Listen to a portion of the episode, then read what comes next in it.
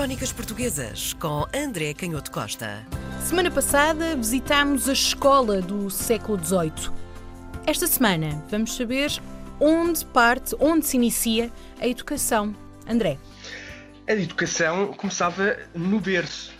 E este livro que vamos falar hoje, Apontamentos para a Educação de um Menino Nobre, publicado, impresso em mil setecentos e trinta e quatro, é um livro fascinante. É um livro que ocupa no imaginário, podemos dizer assim, da pedagogia, da cultura portuguesa, um lugar importante, mas que não é tão conhecido como devia. E eu digo isto não só porque o autor, o Martinho Mendonça de Pina e Proença, é também uma figura menos conhecida do que devia, mas uma figura importantíssima, porque é, um, além de ser um, um homem que vai ter cargos muito importantes na, na corte de Dom João V, quer como bibliotecário do rei, alguém que se ocupa de questões ligadas às bibliotecas, aos livros, à, à educação, à pedagogia, é também chamado para uma missão que vai ser muito polémica no, em meados do século dezoito, que tem a ver com a imposição de um tributo sobre o ouro nas Minas Gerais. Enfim, não vamos falar sobre isso hoje, mas vai dar muita polémica porque há motins de reação a esse novo imposto.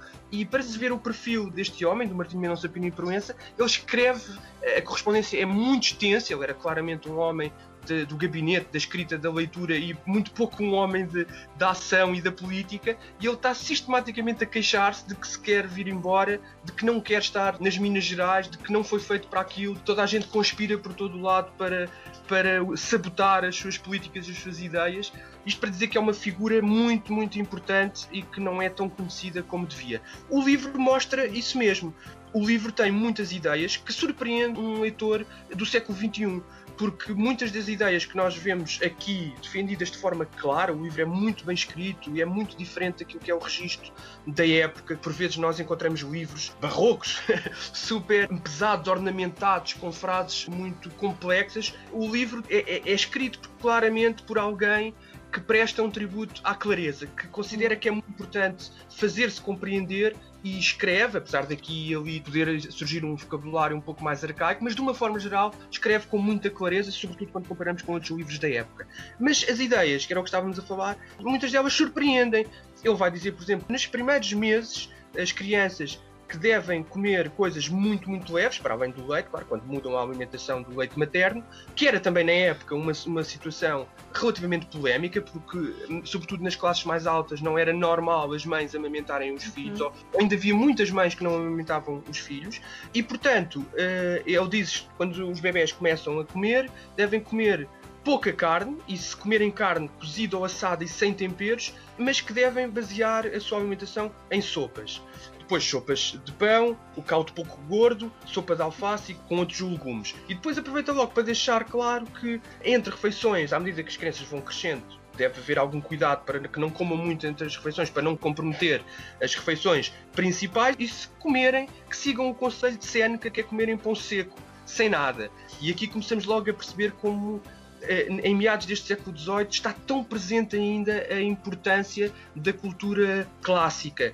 Sêneca, Xenofonte, Plutarco, Platão, e apesar de ele sublinhar que não é um defensor, porque havia essa polémica na época, não é um defensor cego dos antigos, claramente privilegia os autores modernos e a ciência, mas diz que não compreende como é que é possível ter ideias sobre a realidade, sobre os problemas, sem essa fonte muito importante dos autores antigos, o que é um aspecto decisivo. Depois, claro, vai dizer que na educação, nesta parte alimentar, que se deve desviar as crianças do uso do vinho como do veneno, o que pode ser um bocado surpreendente. Se nós tivermos avós, sabemos que até ao século vinte ainda era relativamente Sim. normal, em fases muito precoces, os vinhos, os licores quentes de que o Martinho Mendonça de Pina e Proença vai falar, era muito normal tentar na alimentação das crianças, e ele diz, taxativamente, não, isso é veneno, o álcool é veneno para as crianças.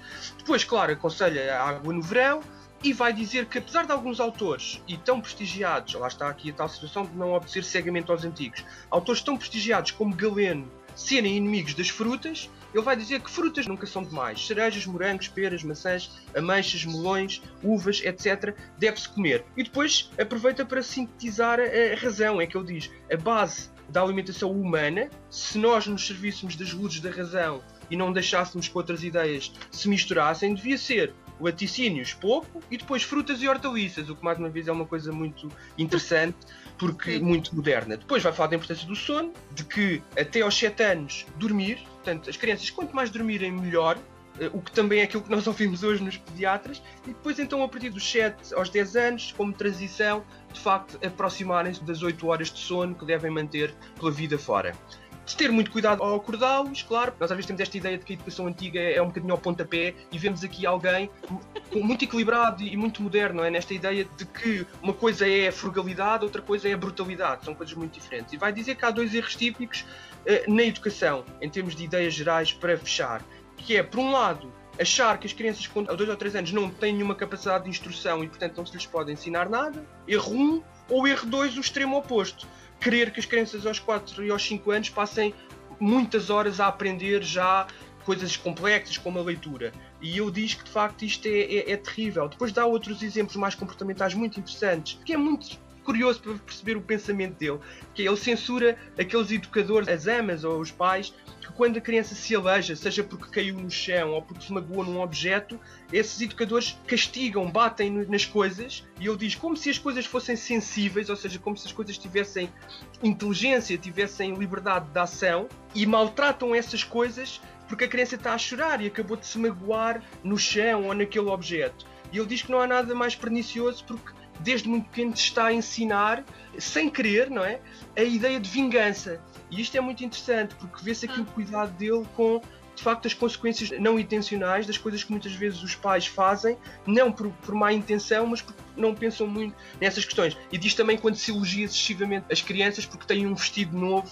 como se tivessem adquirido uma nova virtude. E isto percebe-se, de facto, que ele vai sublinhar duas coisas importantíssimas também, muito modernas, e que eu acho que nunca como as fizeram falta, que são a base da, da educação que o Martinho Mendonça de Pina e Proença vai defender, que é a moderação e aquilo que ele na época chama a piedade, não é propriamente a religião, e que nós hoje podemos dizer que é a empatia, o cuidado com os outros. E, de facto, ele vai dizer isto e vai até... Ele, que era um homem de ciência, vai dizer que é preciso cuidado com esta vertigem da instrução cada vez mais cedo, porque, se por um lado as crianças têm muita capacidade de aprender e aprendem a língua materna muito melhor em poucos anos do que, na época, ele até diz os bembos, que era um grande renascentista, aprenderam o latim em anos e anos de estudo. Se as crianças, por um lado, têm esta capacidade de aprendizagem, não devemos forçar demasiado a informação, porque isso, de facto, estimula a presunção e a vaidade.